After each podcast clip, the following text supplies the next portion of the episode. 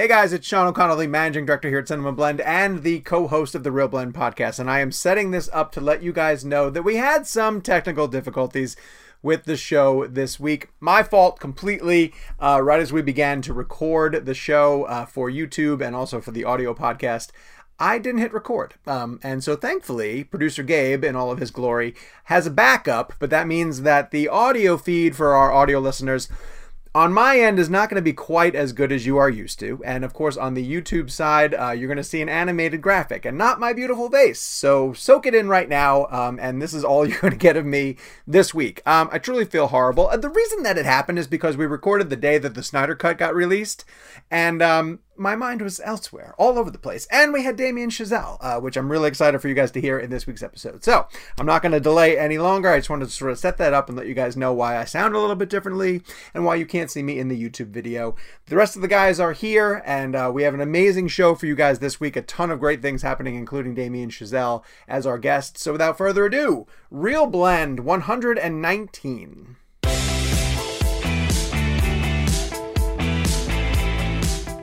Hello, Blenders, and welcome, welcome to episode number 119 of Real Blend, a podcast that simply cannot wait to release the fucking Snyder Cut, baby.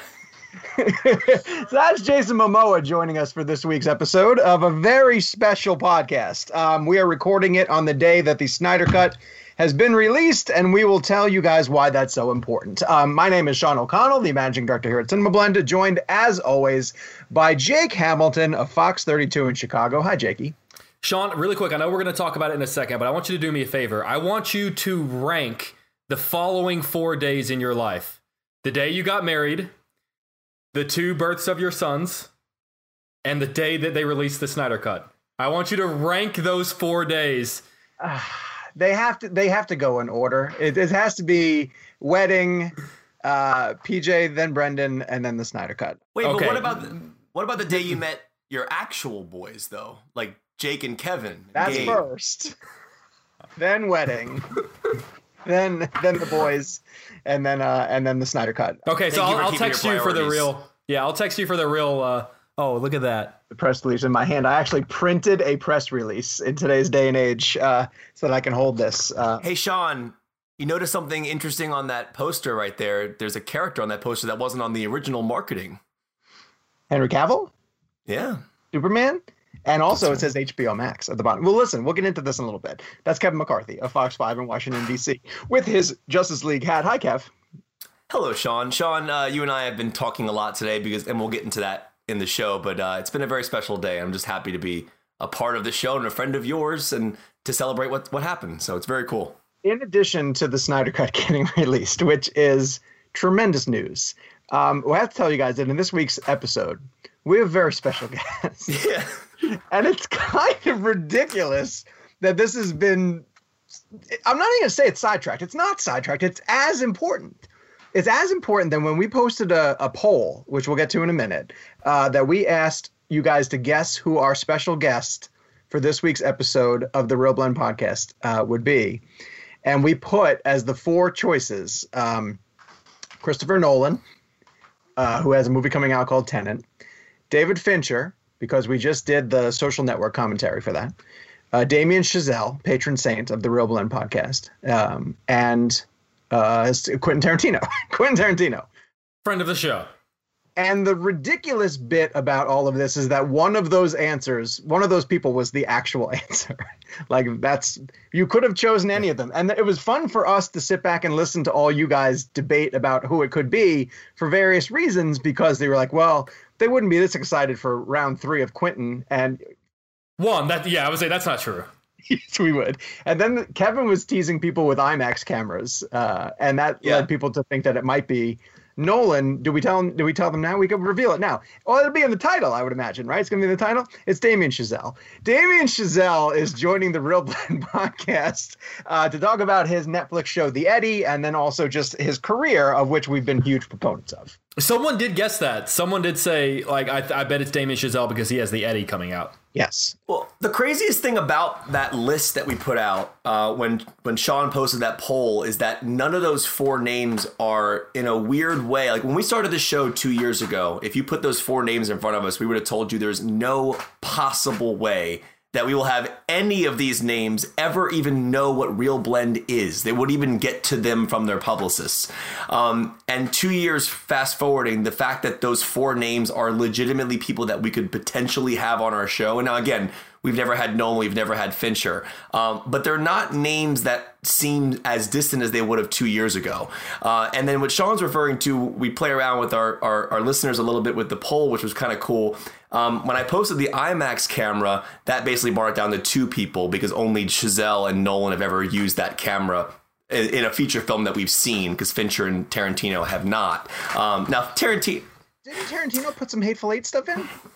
So Not Hateful IMAX. Eight was shot. Hateful Eight was shot completely on 65 millimeter film. It was not 65 millimeter IMAX. So I'll, I'll, I'll, briefly just explain that. So in Dunkirk, when you were watching Dunkirk and it went from the full IMAX back down to the scenes with Mark Rylance in the boat, that's 65 millimeter, but not IMAX. So what ends up happening is you project that film in 70 millimeter, or you project it in 70 millimeter IMAX, and the IMAX shots will blow up. So Hateful Eight was shot basically with a similar type of camera that Nolan used for the non IMAX shots in Dunkirk.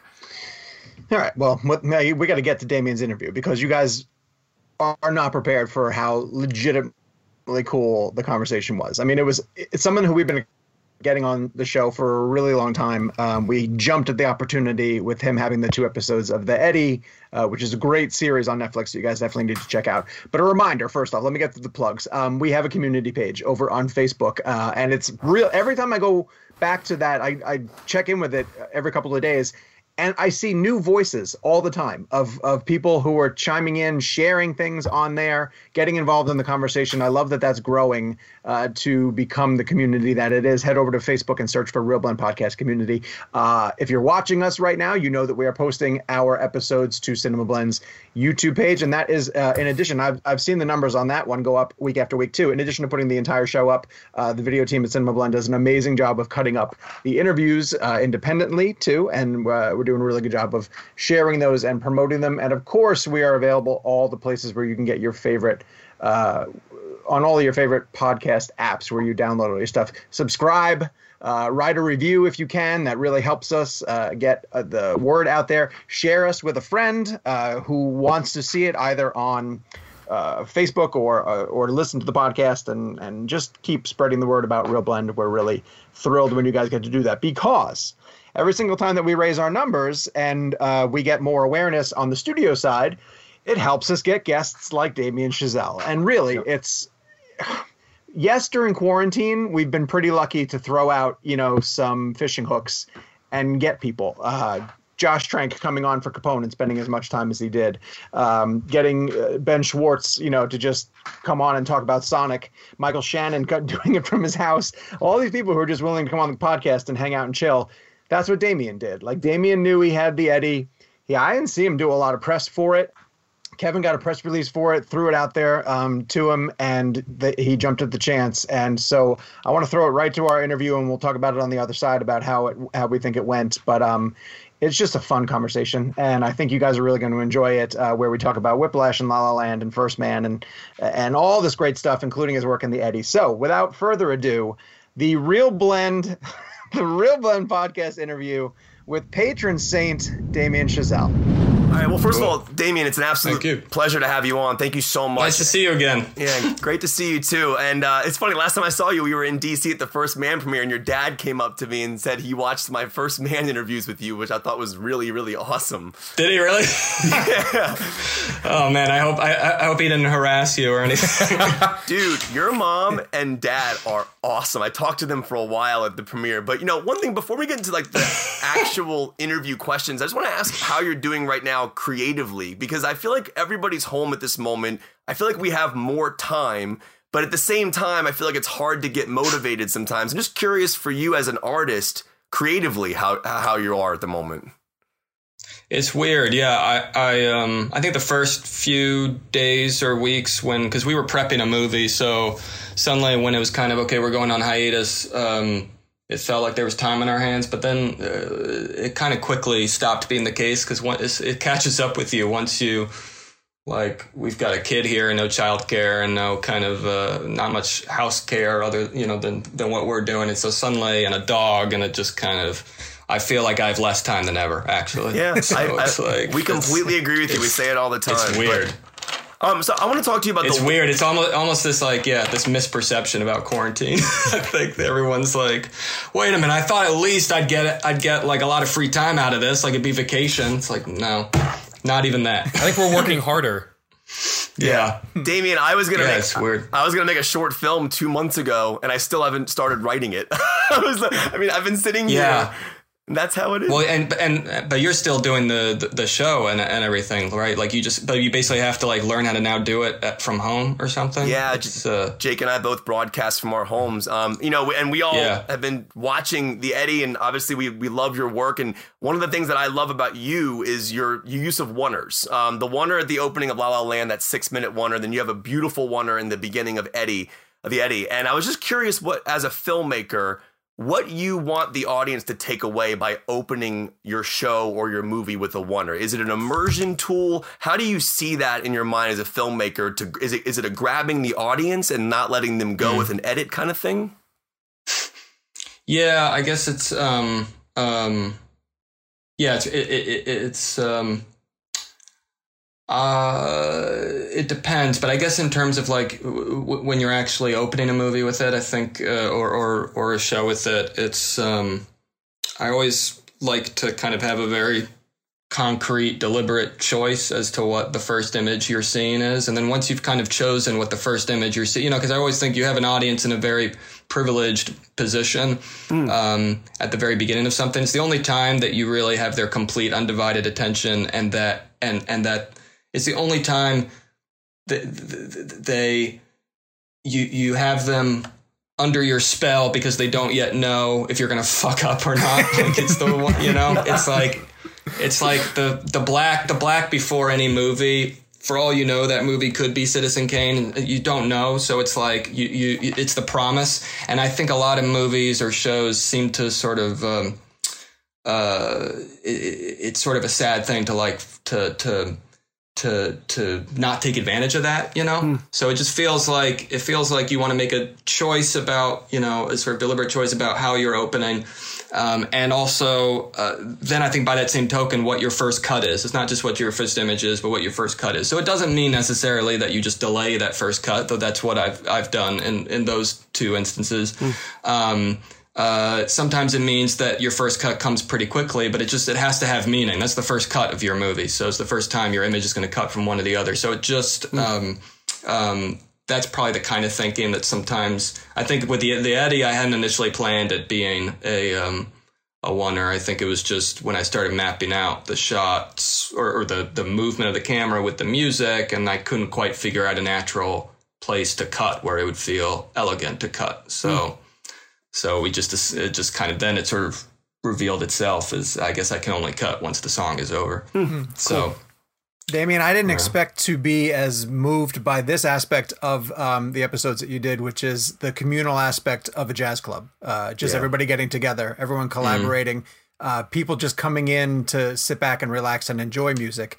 And it made me realize how much I miss it right now in the moment. Um, yeah, can you just talk about that a little bit about how you know not that we're rushing back to anything but uh, but maybe how much you've come to appreciate the communal nature of live music uh, the movie theater experience now that we uh, don't have it at our fingertips yeah, yeah, um, yeah, it- yeah, I've, yeah. I've gone through the same the same sort of process where I didn't didn't really realize when making the show that that aspect would suddenly seem um, when it came out, you know, like a like a memory. yeah um, the the you know, it, it's also it's also it's not like as you see in the show it's not like jazz clubs you know were uh, you know raking in the dough before coronavirus hit either so um, so it's uh, I think it always feels extra kind of hard um, when it's uh, art forms or venues for art forms that feel maybe a little bit fragile to begin with when they're sort of dealt a blow like this um, but at the by the same token, one can hope that you know what comes out the other end is is maybe some sort of renewed appreciation for something that is very easy to take for granted when it's when it is at your fingertips. Um, So you know we'll see what happens, but I think um, I think right now there's a lot of like self reflection and and people kind of maybe thinking through or realizing sort of what this is going to sound like very um, overly grandiloquent, but sort of what makes us human. You know, the idea that like humans like to be together. They're, humans are social animals. I say that as a very antisocial person, but I recognize that humans are social animals, and that means that the human that that that human art uh, uh, has a social component to it. Not always, but that there's certain art forms um, that that need to have a social component to them, and um, and so you know, music, uh, especially jazz, has to have the live component to it. You're missing the whole end of the equation if all you have is the sort of solo. Um, recorded experience um, and i think the same is true with with with movies obviously um, and um, and I think that's also why these things last maybe longer than it feels like historically they'd be warranted to. You'd think that live music would have been killed by the phonograph, Yeah. um, you know, 100 plus years ago, 150 years ago, and it clearly wasn't. So, um, so yeah, so it's, uh, but it's it's always interesting to have that kind of moment where you stop, where you're forced to stop and think about, okay, these things that maybe I thought I didn't need, or maybe that I took, you know, took for granted, thinking about what um, what they might mean to, to us as a society. Yeah, Damien, thinking about just jazz clubs and, and watching the Eddie and then and then recently uh, rewatching La La Land, I gotta be honest. A lot of times when celebrities open up restaurants, I kind of roll my eyes a little bit. This action star will open up this chain or whatever. And, and in Chicago, anyone who was ever a Chicago Bull or a Chicago Bear has a steakhouse. Like it's just it's just yeah. a thing. But I gotta be honest. If there was a Damien Chazelle jazz club, I would be first in line to go see that. I know, like, you're obviously a fan of live music, and, and, and jazz clubs have been a part of your work. Has there ever been a thought process where you thought it would be really cool to own a jazz club? You know, you know, actually, no, I never. I've, I've thought it'd be cool to own a, a, a or run a movie theater. The jazz club, uh, man, that's daunting. Even even uh, that's that's daunting even for me. I, I would say the the better person to sort of pick up the baton on that would be Glen Ballard, who who who whose brainchild this show really was. It sort of started with him, I think, having a kind of utopian idea in his head as a musician himself who'd spent a lot of time in Paris. Uh, uh, of of you know what a contemporary youthful jazz club uh, in Paris that kind of mixes American and French, and then by that token, a whole bunch of other nationalities um, into one sort of space. What that would feel like, what that would be like, um, and um, so. But it, it was funny because by the end of shooting, or or well, I wasn't there for the whole shoot, but by the end of uh, at least my episodes, you know, it's it's um, the the club was the one fictional set in the show. Everything else we were shooting in, re- in real apartments or real restaurants. The club was a set, you know, uh, that wasn't there before, and that was mainly because we had to do so many things with it. We had to spend so much time there. Couldn't really shut down a real club for that long uh, with the money we had, and we also had to record the music live. So we had to have a sort of apparatus. We wanted to record the music live, so it had to basically function as a recording studio at the same time, you know, with sort of mics cabled into sound engineer rooms in the back that you wouldn't see. So, um, so it's so we kind of spent all this time living in this place that we had kind of constructed or that the production design team and sound team had constructed and it felt like a club by the end it sort of felt like ah i wish you know we all knew that it would shut its doors as soon as the shoot was over you know the way all film sets do um, and sort of wished it wouldn't be the case so who knows May- maybe there's some way to resuscitate that um, We'd all be there, post- Yeah, we would all post, uh, definitely be there. post-pandemic. Yeah. Okay, great. We've got we've got three three tickets sold. I think that's a good economic uh, proposition. I always geek out with you about your use of film. Um, I love that you use 35 on La La Land. I think you did 16, 35, and 65 on First Man. Uh, and obviously here you're shooting Super 16, which looks absolutely gorgeous. Like just the grain is just Oh, swimming thanks. on the screen. Like, I- like I always say, it's awesome. And I, I love That's it because great. it, it gives it this You, beautiful you love the stuff that this is a lot of other people hate that I have to fight. Always fighting for 16 in my life. I think 16 is a character in the show because the actual grain Hmm. is part of the movement, especially in your oneer in the beginning. As we're just going throughout the club in the Super 16, it Hmm. is just gorgeous to watch. And it feels like you're almost watching someone's real footage of a real life event and almost like a docu Hmm. style, the way you shoot it. I was just curious as a filmmaker how you decide what like types of film you're going to use for a project. So how do you decide 35 will be used for La La Land, that you're going to use 16, 35, and 65 for First Man, but Super 16 here? How, what is the decision process as, as a filmmaker and a storyteller? Uh, yeah, I mean, it, it, it does kind of um, uh, ideally want to tailor itself to the you know to to the individual project to the story. I think 16 is the one area where I'm probably always going to try to find an excuse to shoot 16 if I think it could it, it could at all justify itself just because I love it personally so much and it's sort of what I began shooting on. So that you know that's a kind of you know it's like you you you, you know you love your first toy or something. It's like that kind of thing. So I I um um uh you know uh, here with this show it it it it, uh, it actually wound up being the hardest thing to to sort of get through the transom because Netflix is very not into 16 or anything um, that's not sort of super sharp, clean digital. So uh, so getting them over the hump um, uh, was was a thing, um, and. But you know, to, to, to their credit, they, they they did let me do it at the end, um, and and then I think um, uh, but I think it, it was sort of the, the the the thing you're describing was kind of what I was going for. I guess was just it feels a little tactile. It feels a little. I like feeling the physicality of it, and so I guess it's like you know. Uh, uh, I like feeling the fact that you're shooting film, and I, and and and of course, one of the things when you start getting into really larger gauge formats is you lose a little bit. That's you gain resolution, but you lose a little bit that sense of actually being aware of the. It's like thicker brush, you know. I like paintings with nice thick brush strokes, and you go up close, and you actually see the dot Yes. of paint, and you can imagine, you know, the painter really carving it in. The physicality of that, I love. Um, but it doesn't make sense, at least to me, it didn't make sense for stuff like La La Land or or or you know something like that, which I wanted to be. But you had of, uh, 16 in First Man in the, in the, in the house scenes, right? There, was- that was 16. Well, first, f- f- first man was a was a case more like the Eddie, where I conceived of that as a 16 movie uh, for the most part, and then um, and then we were going to build up to. It was sort of going to be like like uh, you know build up to the moon as the contrast. We're trying to figure out some way how do you make the moon feel alien.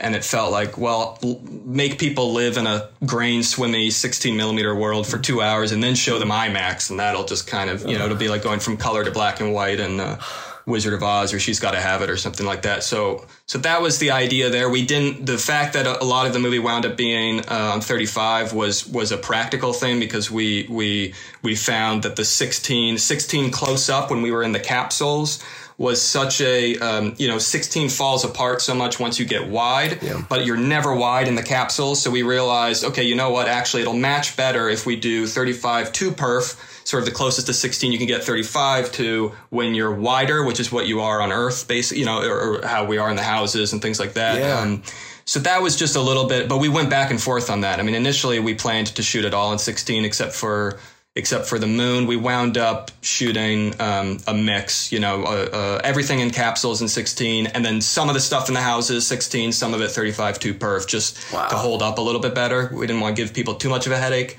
Um, and uh, and then and then imax Yeah, well, I, I love the First Man Blu-ray because it does actually take your aspect ratio as we get to the moon and goes. It's so freaking Oh, it does? awesome. Oh hell yeah, dude! I, I I put it on my 4K TV and it jumps from the 35 and your image blows fully up to the full frame in the IMAX. There's something weird on on.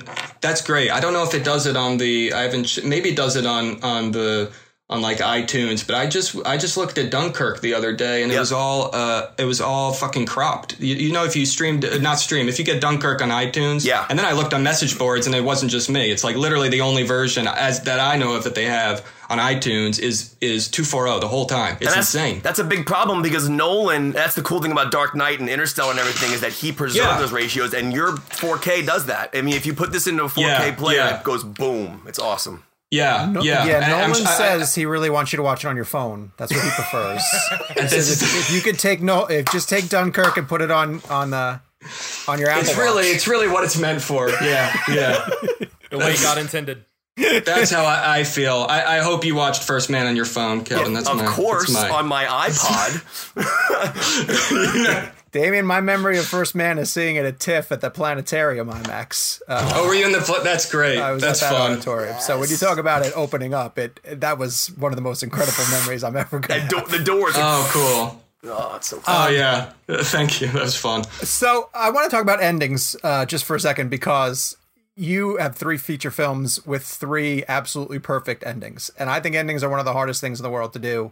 Um, Thank you. you nail the culmination, the emotional culmination of all the journeys that you've chosen to go on. I'm curious with this, with the Eddie, if it's freeing to be able to pass the baton and not have to stick the landing.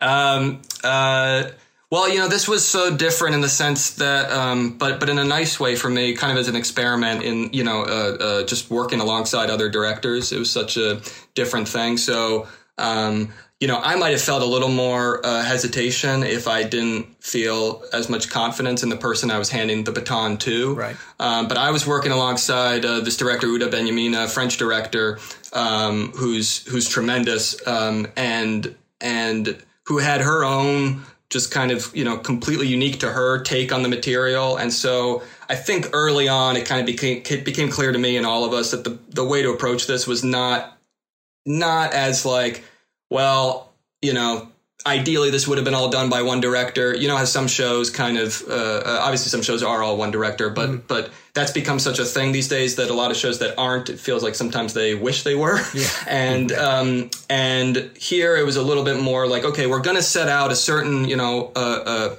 uh, a certain palette at the beginning that yes, the rest of the show is going to want to swim in a little bit, but only very loosely, and and you know, and that each episode was kind of going to kind of kind of highlight a different character, and each director was ideally going to kind of put their own stamp on it.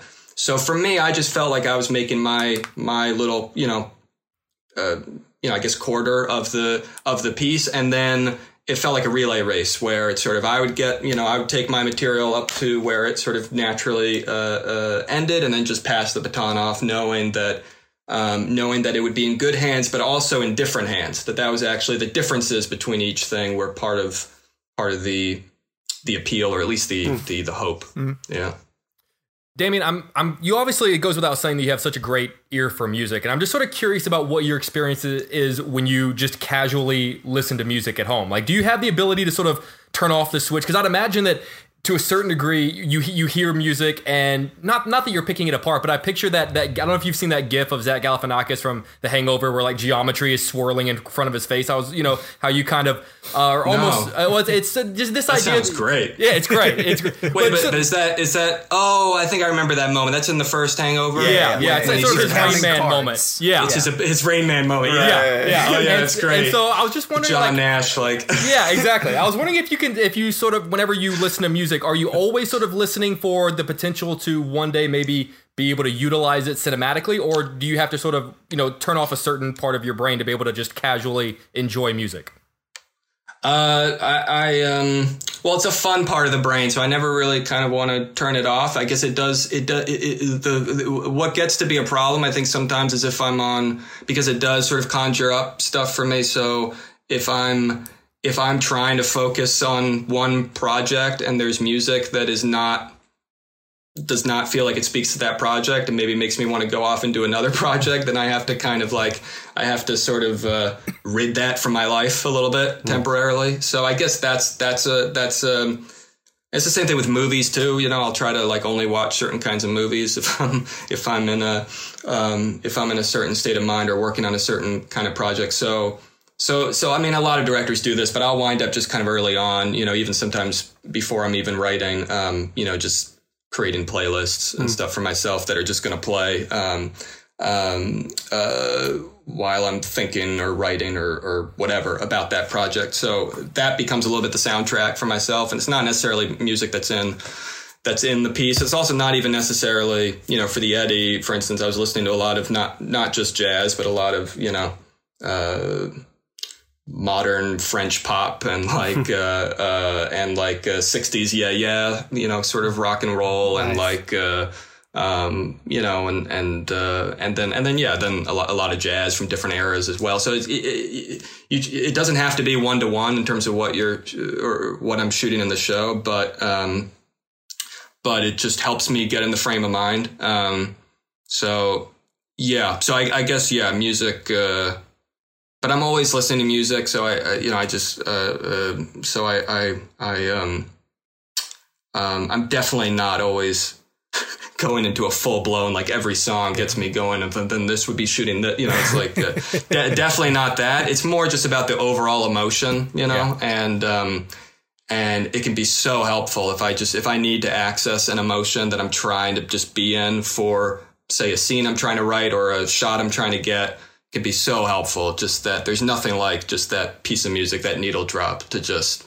put me there you know That's awesome. which of course That's is how how it is for for for everyone really to a certain extent you know Yeah. it's kind of it's sort of the way music can cut through Yeah. Well, Oh, yeah. well, Damien, I'm Yeah. gonna I'm gonna skip the question I was gonna ask you and ask you this because you just mentioned needle, needle drop. Um, we play games on our show uh, a lot every week, like that are like like our show's called ReelBlend, R E E L. So we do Yeah. like you know we'll do like Chazelle blend or we'll do like Coen Brothers blend or whatever who we're talking about that week. We did a needle drop blend on our show a few weeks back, and we all chose our favorite moment where a, a music cue hits in a film and drives you through the scene. What would your choice be for that? So would that be then like a like a pre like a needle drop where it's a pre-exist not score but like a Correct. An existing song. yeah. I chose uh, Tiny Dancer and Almost Famous. Yeah. yeah that's beautiful And they're singing on the bus and I went with Under Pressure from Grosse Pointe Blank.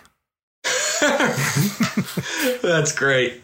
Um, uh, needle drop. Um, I would say, f- and m- maybe this is uh, maybe this is also like a personal thing because I remember I remember when it came out and just talking about sticking the landing for me. The um, uh, "Baby, You're a Rich Man" at the end of uh, Oh. social, social Network. Yes. Oh my Just gosh, like- dude. Yes. It's so Perfect. it's so good. Um, it's so good because you would think it wouldn't. You'd think it were. It would. To normally, I have such an allergy to needle drops where the lyrics feel like they're explicitly commenting on the action. I hate hmm. that so much. You know, where someone's like sad and then there's a sad song going, "I'm lonely." you know, it's like, oh god. So, so you'd think like, oh my god, how could you? It feels like groan inducing. You're going to end the social network with like the title card. He's the youngest billionaire with like "Baby, You're Rich Man." That's so, and then on top of that. I love the Beatles. It's never been my favorite Beatles song Right. Uh, at least until until the social network came out and like something i don't know what it was about where my emotions were at the end of that movie and then that hitting first coming up under the pushing on mark and then hitting with the cut to black and the credits roll it just was like it gave that song such and the movie like it, the greatest needle drops are where both song and movie come out ahead you know Yeah. where like where that that song was made better by that for me and certainly the movie was made better by that they literally a wonderful just kind of conjoining that you wouldn't think would That work David Fincher can direct a movie. He really knows how to direct a Yeah. movie. and, and I realized that this kid Fincher was going places. I think my, wait, Sean, did I choose "Stuck in the Middle with You" in, from Reservoir Dogs? I think I, I did. believe when you he does did. The K Billy Super That's- Sounds. Yeah. yeah, That's yeah. pretty iconic. That sounds yeah. right. And again, yeah, speaking of like a needle drop, that you can't hear that song the same way anymore. You know, it's just uh, Damien, yeah. also, if you miss us when we're finished, we actually just recorded our very first commentary track um, for where the three of us sit down and Yeah. chat about a movie, and we actually did the social network for our first film. So Yeah. oh, that's so fun. Yeah. So you guys do where, where do you find those? Are it's those on like on, YouTube. on the we have it on website or or, wherever you can download do you podcasts. do, you, we have a do you do the whole movie we like did a the comment? whole movie. Yeah. So That's you just awesome. you cue it up to when we start, and then it's just us idiots talking over David Fincher and Aaron Sorkin as as you should. That's great. I love it. We'll do one of yours next. Um, I it's weird for us to have you on. I'd have to sort of gush just for a little bit because when we started this show, uh, it was two years ago. Uh, we started it around the time of the Oscar season. Uh, we called ourselves Awards Blend when we started. We just knew the three of us wanted to do something together.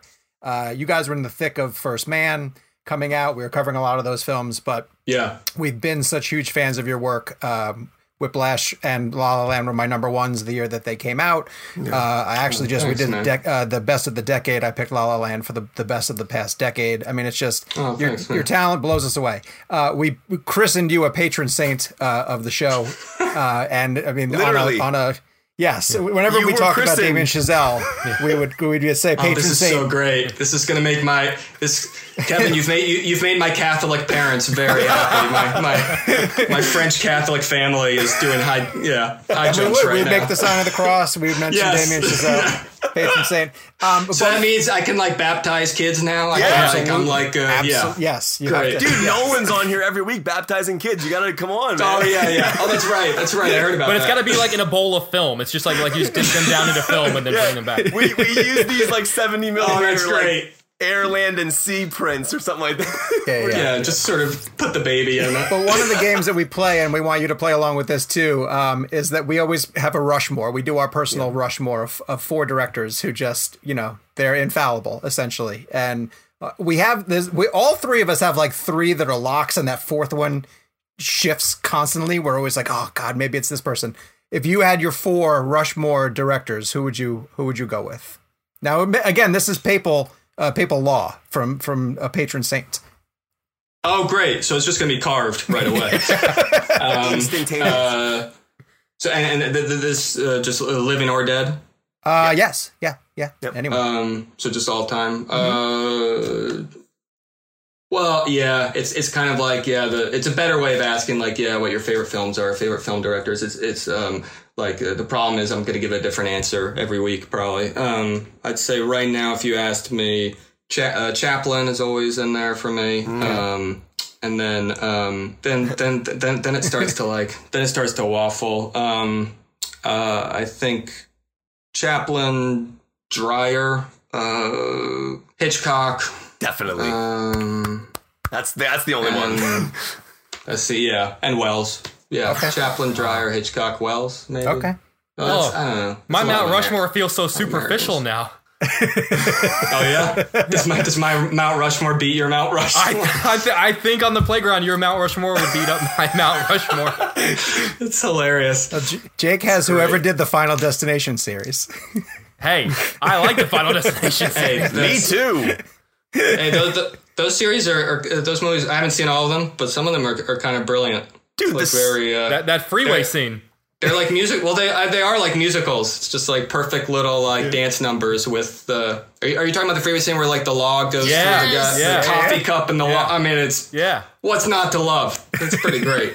it's brilliant. They are about to redo the DVD cover and put that quote from Damien Chazelle. you guys have to do a commentary on that. Oh, You should would be a come on and do it with us. We'll do a Final Oh, okay, Destination okay. commentary with you. That'll be that'll be yeah. I'll be the guest slot. That's perfect.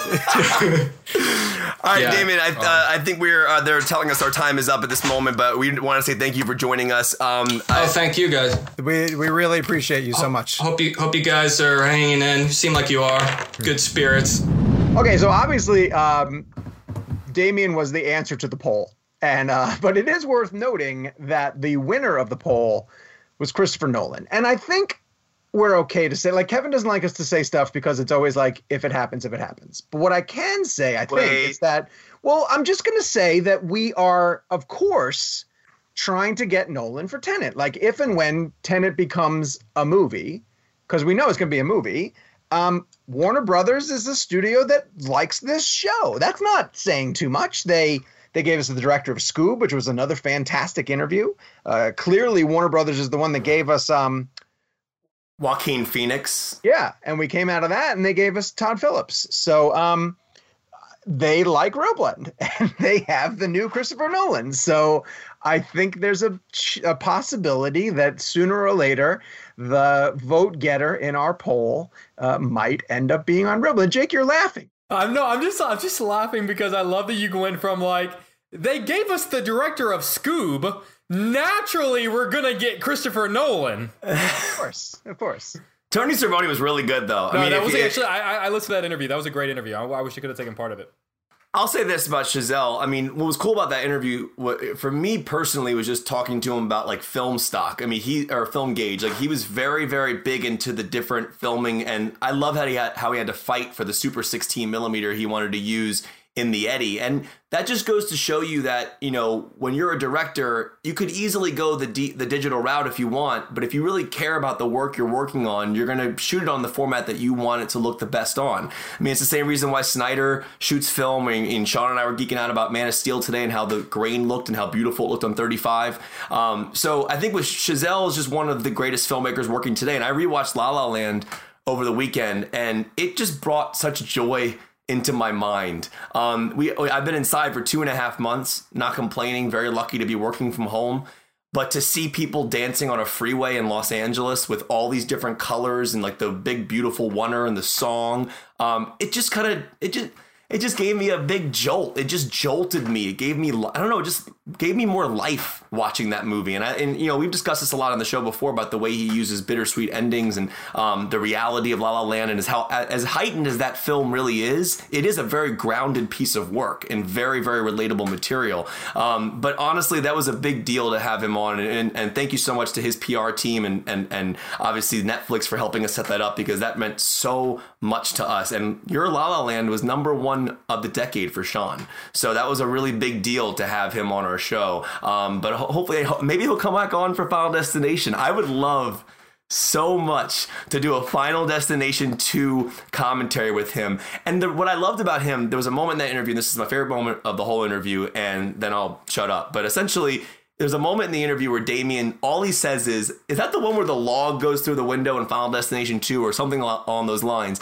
And, and I stopped for a second and said to myself, Damien's our age. He probably had the same filming experiences that we did. Like he probably saw it, Final it Destination. Felt like we were talking to a dude. Like it just felt like we were Right, just talking but- to like like one of us. Like if we were sitting at a table and we were trying to figure out which Final Destination was. Like it didn't feel like we were t- talking to the Academy Yeah. Award winning director of La La Land. It felt like we were all just hanging out trying to figure out which Final Destination was which. But that was the weird moment for me where the interview became like a little bit surreal. Like there, it's funny because when you're doing an interview, and you could probably tell this in our interviews sometimes, and it's just just the way we're we're we're operating as as interviewers and hosts. You go into interview mode and then you go into conversation mode, and there's two completely different modes there. Uh, if you actually listen to the interview, I'll, I'll call myself out. In the beginning of the interview, uh, we were just chatting with Damien, and then you can actually clearly hear me switch to questions of topic for what we have him on for. And Gabe's always talking about this idea of making these more conversational, which I completely agree with him on. Like, you want these conversations to be more fluid versus just back and forth answers. But at the end of the interview, when he said the log through the window, that was the moment right it almost like struck me. I'm like we're just like jake just said we're just talking to a friend. Like this guy is us. He just happens to be an oscar winning filmmaker who directed la la land whiplash and first man. He happens to be one of the best filmmakers working today probably ever.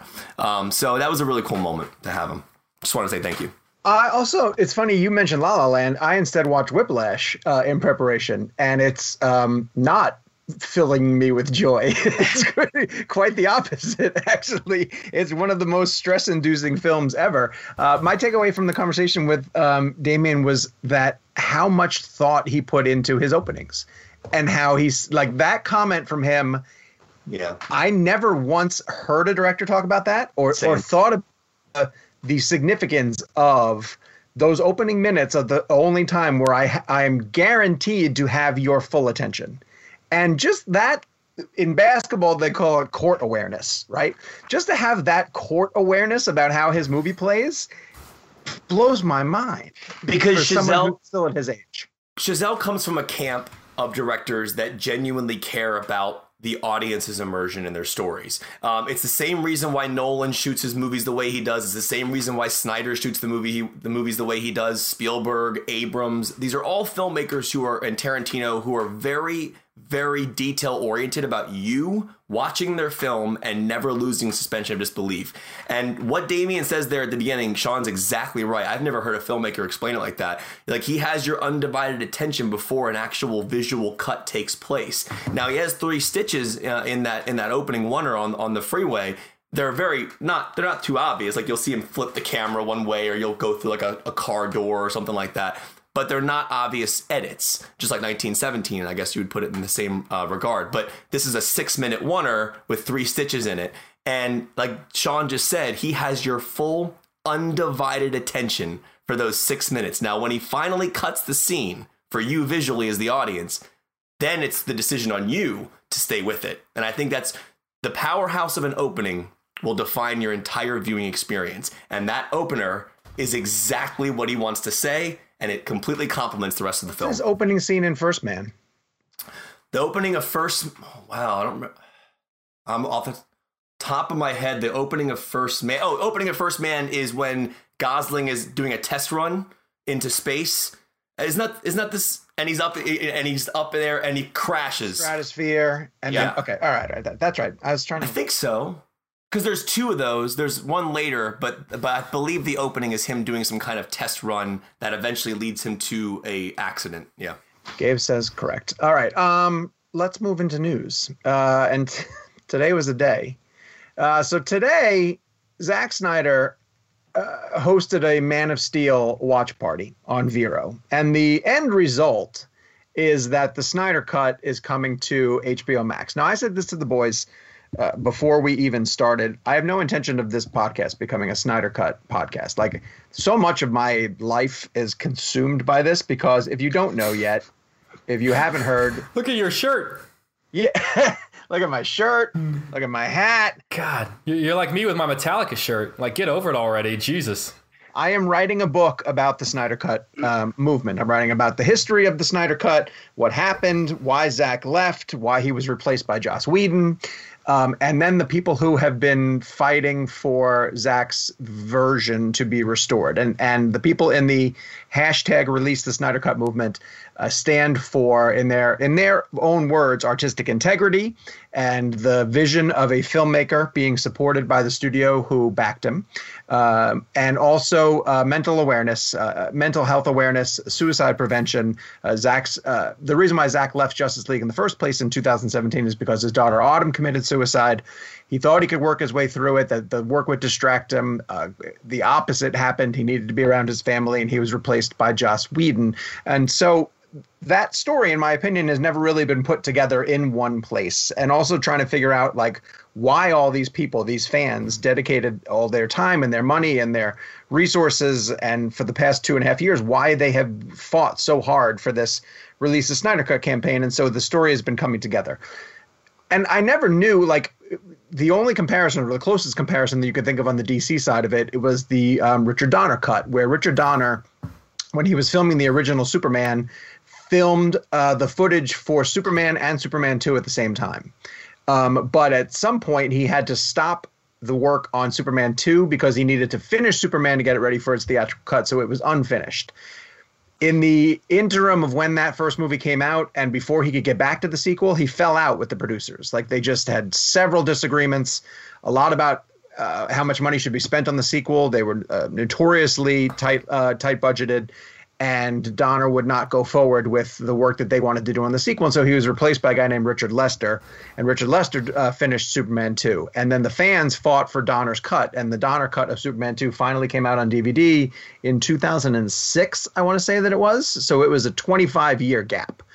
And that could have happened to Snyder. Like, he literally could have had to wait 25 years before the studio agreed to let him release his cut. But we now know that it's coming to HBO Max in 2021, um, which means that this book that I've been planning, which was also due to hit in 2021, uh, has a satisfying ending. And no, I don't need to see what the Snyder Cut is, um, because the book became more about the movement. And were they ever going to get to hear that their efforts paid off? And today was the day that their efforts paid off, and it was just, um, it was beautiful. It was, it was truly beautiful. It was fantastic, fantastic day.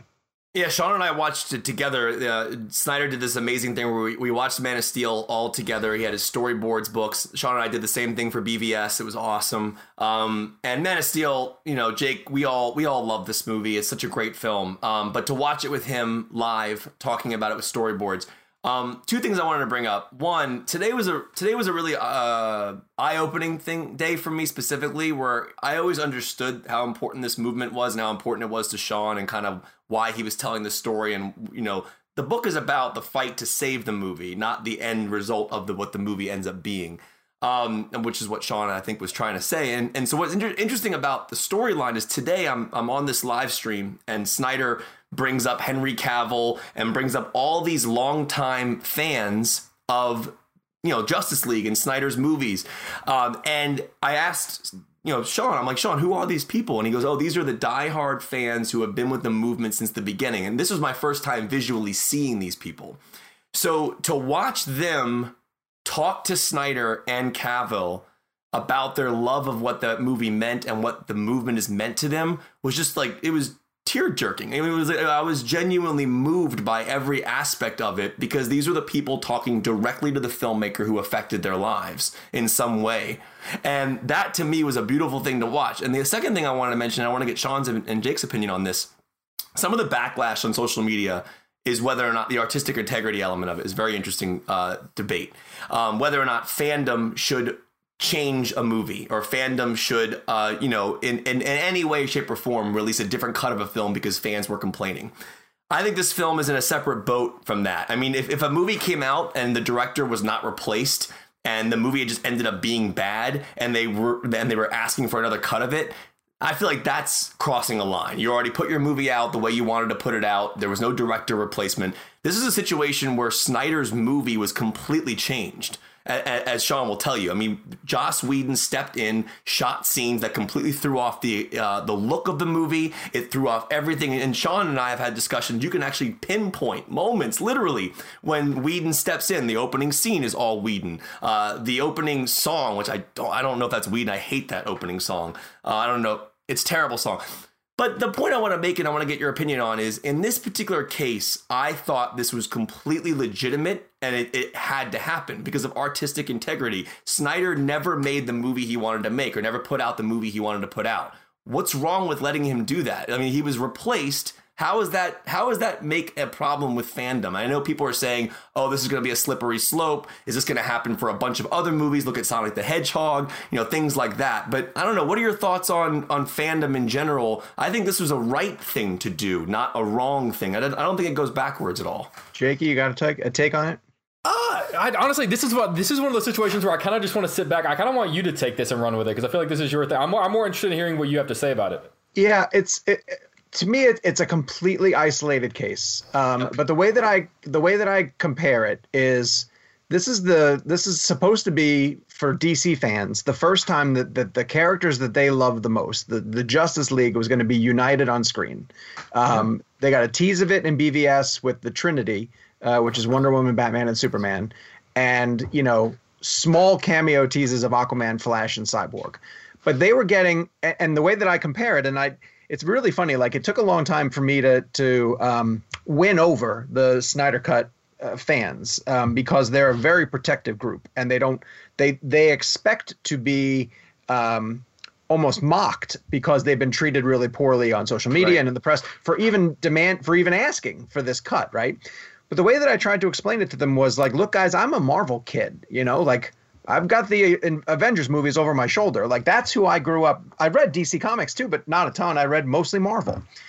And and then I'll put it in a way that, that Jake will appreciate as well too. If if I knew that an Avengers movie was coming, and not even the first one, but like Infinity War or Endgame, I knew it was coming. Um, I couldn't wait to see it. Before it opened, they replaced the Russo brothers for whatever reason, and then they hired, you know, the guy who directs McG, perfect. Yeah, perfect. McG. But they said, don't worry. Look, the Russos had a, a, a tragedy, but McG's going to come in. He's just going to finish the, the, their tone. You know, they, he's going to just complete what the Russos had set up. Uh, and then you watched it, and it was like nothing like the Russos would do at all. Like, you know, it was like bad jokes and digital CGI and and just a complete sort of monstrosity you'd say, wait a second, I want to see what the Russos did.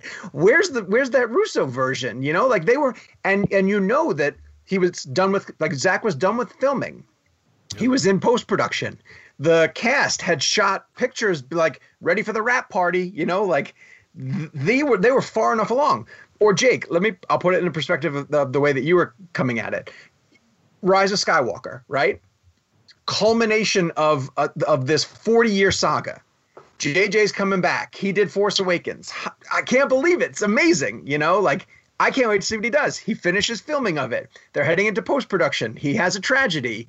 And they look around and they're like, Gooey, who are we going to get to finish it off? And they pick a random and stuff it in there. Ron Howard. Ron, Ron Howard.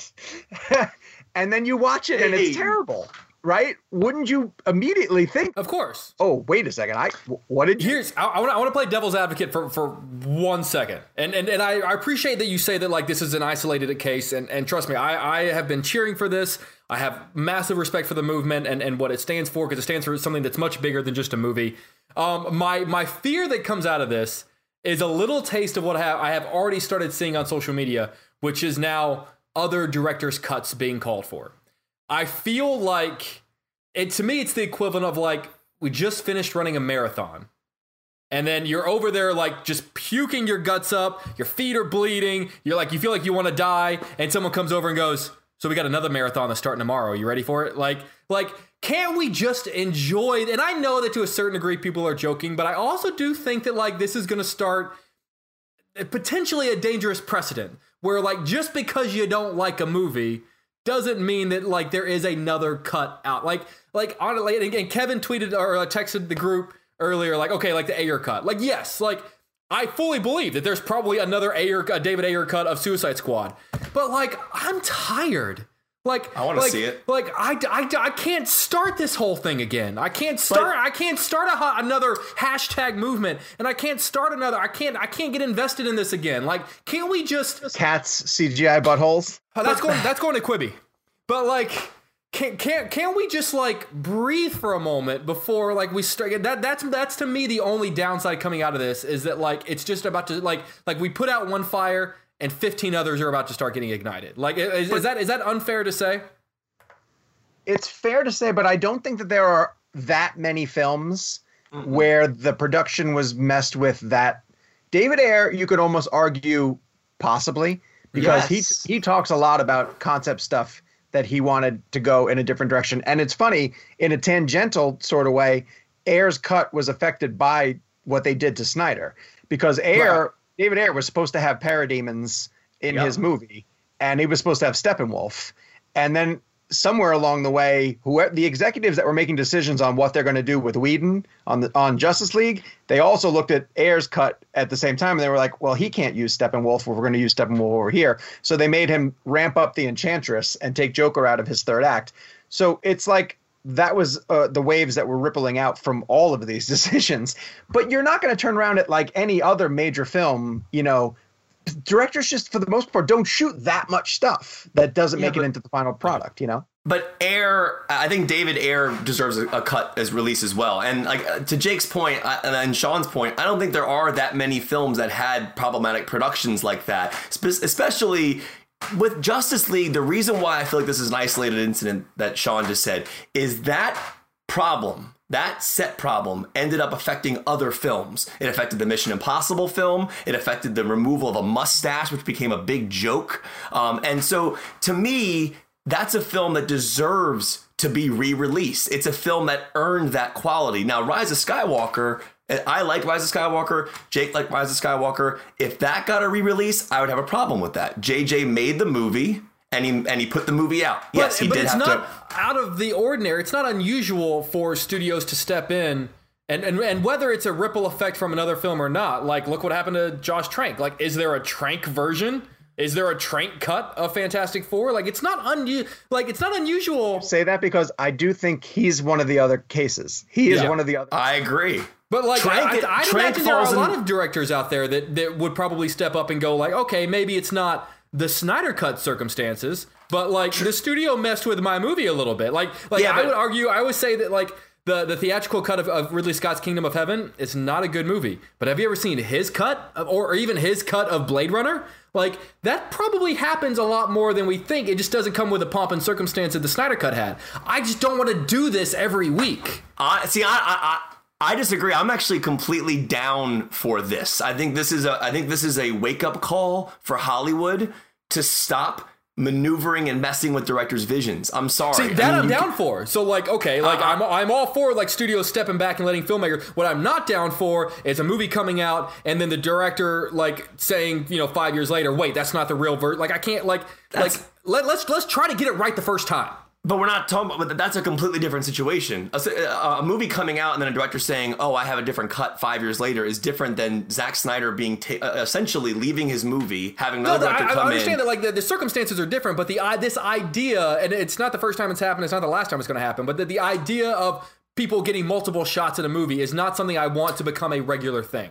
But Snyder never got his shot. Snyder never got his shot at his movie. No, I, I, I I understand that. I, I get what you're saying. I get what you're saying. But what my, my argument is, I, what I don't want to happen is now every time film Twitter doesn't like a movie and they catch wind of some sort of studio involvement, which does happen a lot. Not to not to the Snyder circumstances, but it does happen a lot. That they say, "Oh, okay, I want what the director was going to do." Here's, here's one thing that that Snyder did that most won't do. I don't think is he encouraged it. Um, You know, at- Also, whenever people, I have whenever a people question for you. lobbied to see his version of it, um, when he when he very easily could have said multiple times, like, "Guys, I've moved on," you know. And I think in most cases, the directors move on. When we talked to Josh Trank for Capone, he was very open about his Fantastic Four stuff, but in no way did he make it clear, like, I want to revisit that and fix it. You know, he's, I, I get the impression that he's saying that's in my past. Yeah. Zack, I can tell you, has told me to my face he views that as a hole in his filmography and he wants to correct it. Yeah. I think a lot of the filmmakers, even if they were studio interference, it was a compromise during the creative process. The film came out, they're moving on to their next project. Zack was very adamant about wanting to fix this. But Snyder was embarrassed. Like uh, uh, Snyder, when that when Justice League came out, that was an embarrassment to him. Like it was not the movie that he made, and I He's think still on it. That's right. It's insult. And what what's interesting about the situation is I think David Ayer also deserves the same treatment here because I know that David Ayer made a different movie than the movie I saw. I know he did because those trailers, and I'm, I'm not saying trailers are always indi- indicate a great movie, but knowing David Ayer's style and his direction and all the posts that were coming out of that set and then the trailers for it, there's a movie there that he made that I want to see. Now, I think David Ayer's story is a little different but there was studio um, interference. Snyder's is on such a different level that I don't think it will create a precedent that people can change things. And I do feel like Sonic changed for the better. And I think we could take it case by case and look at certain things and go, yeah, maybe the maybe Sonic does look terrible. We should probably fix this. Or Snyder does deserve to release his cut. We really, you know, messed up. We brought in Whedon. It screwed up the whole Justice League, this trilogy that he'd been creating since Man of Steel, and those make sense. So I do think that people aren't going to look at this and think it's a it's a gateway for other things to happen for every movie. I just think that this situation, in my opinion, the message that today sent was stay away from my movie. Let me make the movie I'm making. You hired me to make this movie. You hired Chris Miller and Phil Lord to make Solo. Let them make the movie that you that they wanted to make. Stop interfering. Solo failed because of the in studio interference, in my personal opinion. It also wasn't a great movie. But had Solo been released the way it was intended and shot, I guarantee you it would have been a hit. Now I don't know that for sure. So, but so you guarant- think people online are going to use rationality and logic when making decisions about like? 'cause I, I think because Kevin, I think all of your points are 100 percent right. I think I agree with you 100. percent my, my going back to my initial fear was that it set off this trigger of like, wait a second, I didn't like that movie, and I heard that the studio involved got involved and changed this and that. So give me the director's cut. Like that's that's my fear is that like that, that instantly people's knee jerk reaction is going to go, well, you gave me, you gave him the Snyder cut, so I want this director's cut of this movie because I heard that they made him change the ending. Like that's that's the only dangerous. Pro- I, I agree with both of your points. 110%. I think Snyder's circumstances are beyond comparable. I just worry about people not thinking about that and not uh, thinking about it rationally or logically and just knee jerking and going, well, he got what he wanted, so I want what I want. Ironically, what you just said is weird because the reason the Snyder Cut is being released is because of people online doing that in a strange way. No, but people online use rationality and logic. I'm arguing that a lot of people right now are are, going to start using or not use rationality and logic. I see what you're saying. I see what you're And in saying. time, the media legitimized it. But there, but there have been a bunch of other little flare-ups of release this, release that, and you can almost step back and look at them and be like, that's not going to go anywhere, and it fizzles. It fizzles out. Yeah. If there's if there's any precedent, then we'll move on after this because again, um, we've exhausted this topic. No, it's a great topic. This is the, this is about I, I- I artistic don't mean integrity. to be like the Deb, the Debbie Downer of this. I, I'm just talking about like what the potential ripple effects of of this monumental moment in movie history is going to be. It's the same exact argument that Jake and I have about our logic of Tenet being released or not. It's the exact same thing. Jake's just coming at it from a logical standpoint. I'm coming at it from more of an emotional standpoint. But I think there's somewhere in the middle you can find. Sean, one quick question. I have one quick question, and and just about about a small detail of the story that astounds me. When when he when Sean I'm sorry with Sean when Zack Snyder walked away from Justice League to go deal with family issues in the Hollywood Reporter article he said that like he walked away with all of his footage. Like how like is that fairly common? Like can you just straight up like walk away with your I- the footage that you shot like on a hard drive and keep that because he he had all of that stuff. Like how do you how do you walk away with that? How did the studio not stop him? That's a great question and one that I honestly don't have the answer to. I'll tell you why. I th- I think I know why. When you're someone like I think when when you're at that point in your career and you're Zack Snyder, that's I I bet you Nolan can take his footage home. I bet you Tarantino takes his footage home. I bet you Yeah, but you know, but they're still their movies. It wasn't Snyder's movie anymore. No, I agree, but I do think that there are certain filmmakers that are at a certain level that can probably bring stuff home. I, I, I bet you JJ brings Star Wars stuff home with him. I guarantee it. I mean, in, in the sense of, I think that Snyder is not like a young director. He's not like a first time director walking into a studio making a Justice League movie. They they've been working with him since 300 and all these big movies on Warner Brothers. So they kind of just trust Snyder. Now I don't know for sure what they gave him or what he went home with, but I feel like Snyder was at a level at that point where he could just bring anything home with him. I guarantee. I mean, know, In the run up to when he knew he was probably going to have to leave, I wonder if he just made copies. That's true. The, the, the, uh, for people uh, who didn't watch the live stream today, there was a really funny bit that occurred before the announcement about a thumb drive, where Snyder was joking about like if if I really wanted to release this, I would have just put it on a thumb drive and left it in a bathroom for someone to find. Uh, and then he went into this whole rant about like I'm kidding, please don't pick up things in the bathroom. And Henry Cavill was like really worried about people getting germs or picking up something from a thumb drive. But it was a it was a really cool event. Uh, I do recommend people seeing it. I believe it's on Vero. Um, uh, at the end of the day, uh, please check it out. I mean, if you could, if you're a Man of Steel fan, it's really fun to sit there, prop your iPad up, have Snyder sit right in front of you. It's almost like you're watching it with him in his theater. It's a really cool thing. Laughed really hard at a comment from one of his diehard fans that said, I've never wanted Man of Steel to be over this quickly. dude. Honestly, I, I will tell you right now, Jake. We woke up woke up this morning, and Jake sends a text and says it's Christmas, and I was like, you know what? It kind of is. So as I'm sitting there watching Man of Steel today with with uh, with Sean, and we're like messaging each other over Hangout, I felt like a kid on Christmas morning who was waiting for my parents to wake up. So I could go downstairs and open up my presents, and you knew you had this two-hour window where Oh, your parents were still worst. sleeping, right? And you get up at six, and they and they're not up until eight, and you can't go downstairs because your dad told you you won't get your gifts if you don't go downstairs. So I'm sitting there watching Man of Steel. I'm the same way, Sean. I love that movie, I'm- but I'm like, please just get to the Zod death. And so I that's can not get a this- short movie. No, and but you know, I loved watching it with Debbie and Zack. I, I I thought it was really cool how they explained the character, and there's so many great details in there about great moments. Watch it, please. All right, let's get to the next bit of news, which is the fact that the 2020 Osc- 2021 Oscars uh, are, are planning to potentially be delayed. And um, I want to get your guys' opinion on that. Uh, it, what is the reason behind this? That they're not going to have enough movies to choose from? That they don't think that the industry is going to be able to gather in a group for a show? Like, I don't understand the reasoning behind this. Does anybody have any? I feel like it's the former in that I mean there is sort of this ongoing joke of like oh you know Bad Boys is going to win Best Picture or like Sonic's going to win Best Picture but at the end of the day like really you know when you think about the number of movies that are like I mean think about last year just the movies that came out in the last 3 months of last year that were fighting for for for Best Picture like you know like and yes they have opened it up to uh, streaming movies that can prove that they were going to go to theaters. But even then, it's fairly shallow lake. Like it's still not going to be.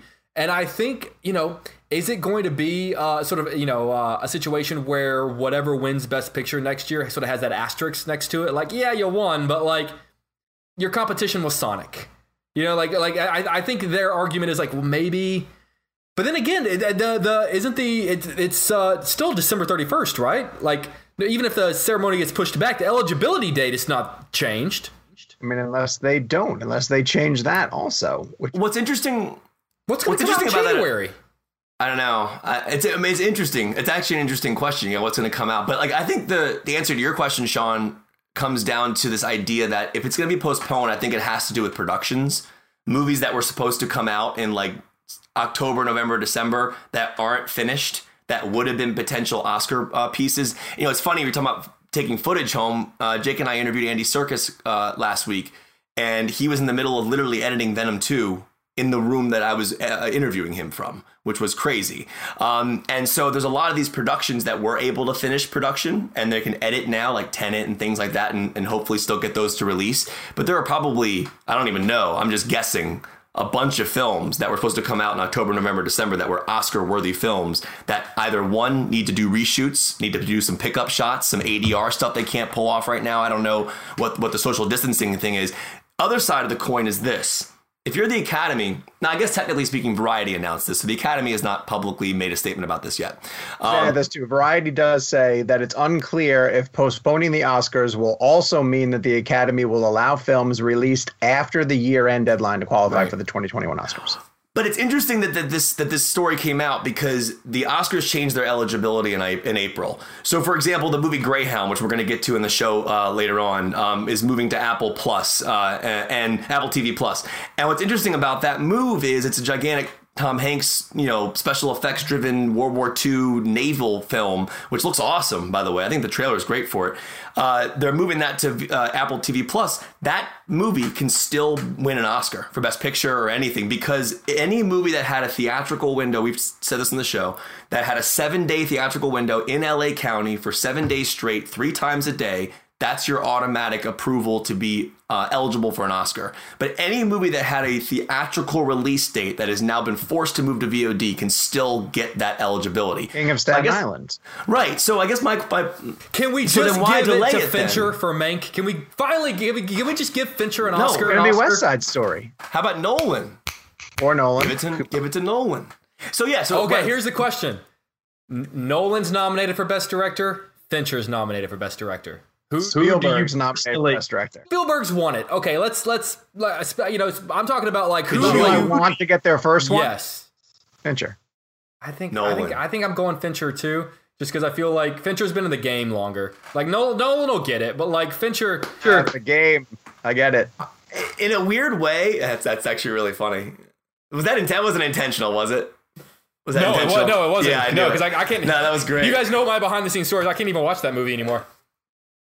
Oh yeah. Well, what's interesting about um, I know, but could you imagine a Best Picture race? Spielberg, Nolan, Fincher, Oh, and I, here's the thing. I think uh, I said this before. I yeah, Denis Villeneuve. If Dune comes out, there's four.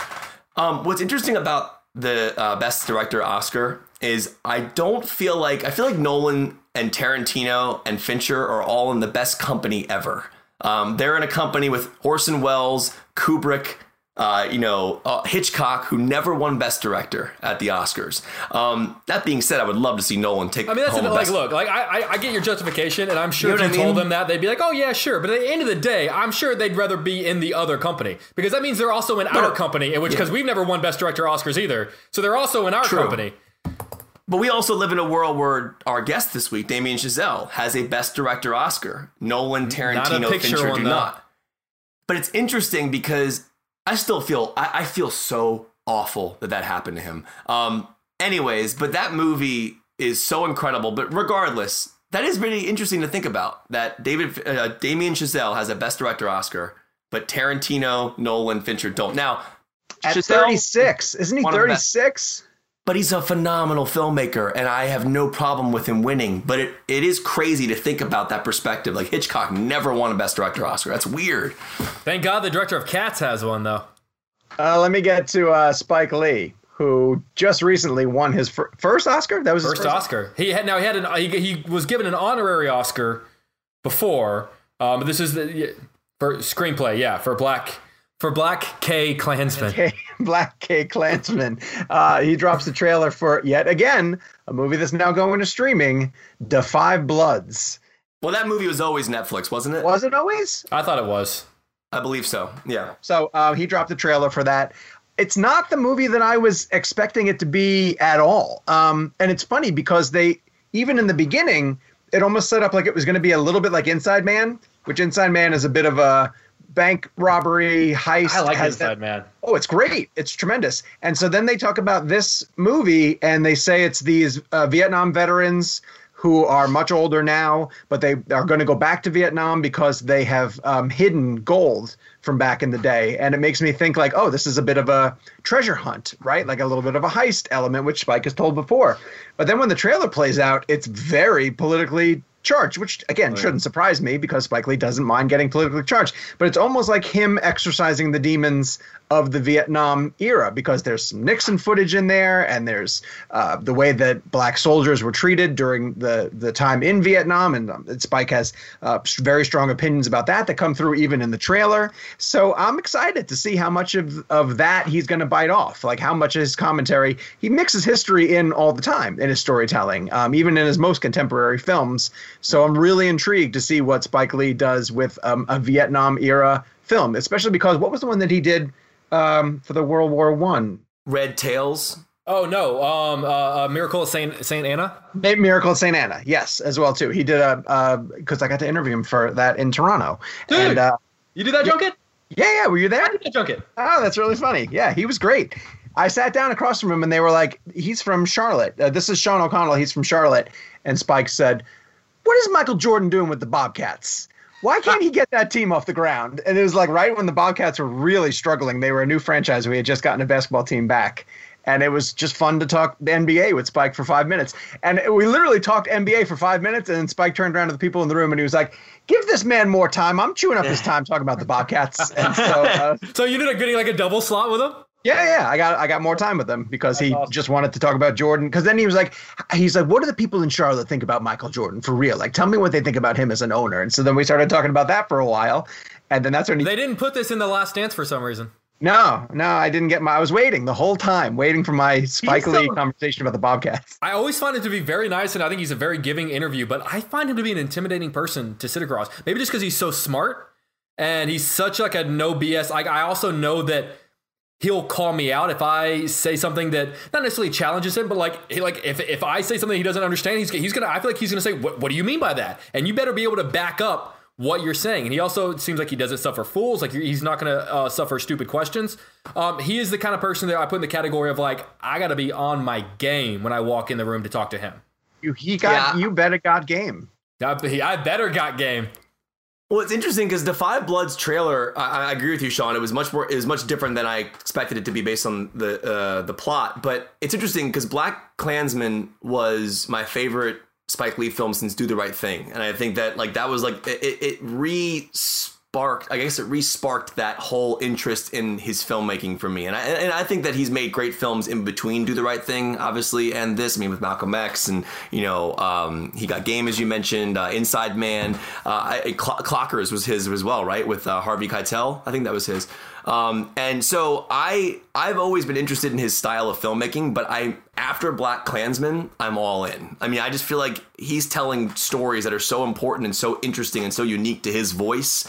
And you know, I he's made some very bad movies. I mean, there have been some bad ones. Like Chi-Raq was I, I didn't particularly Chi-Raq like. was so bad.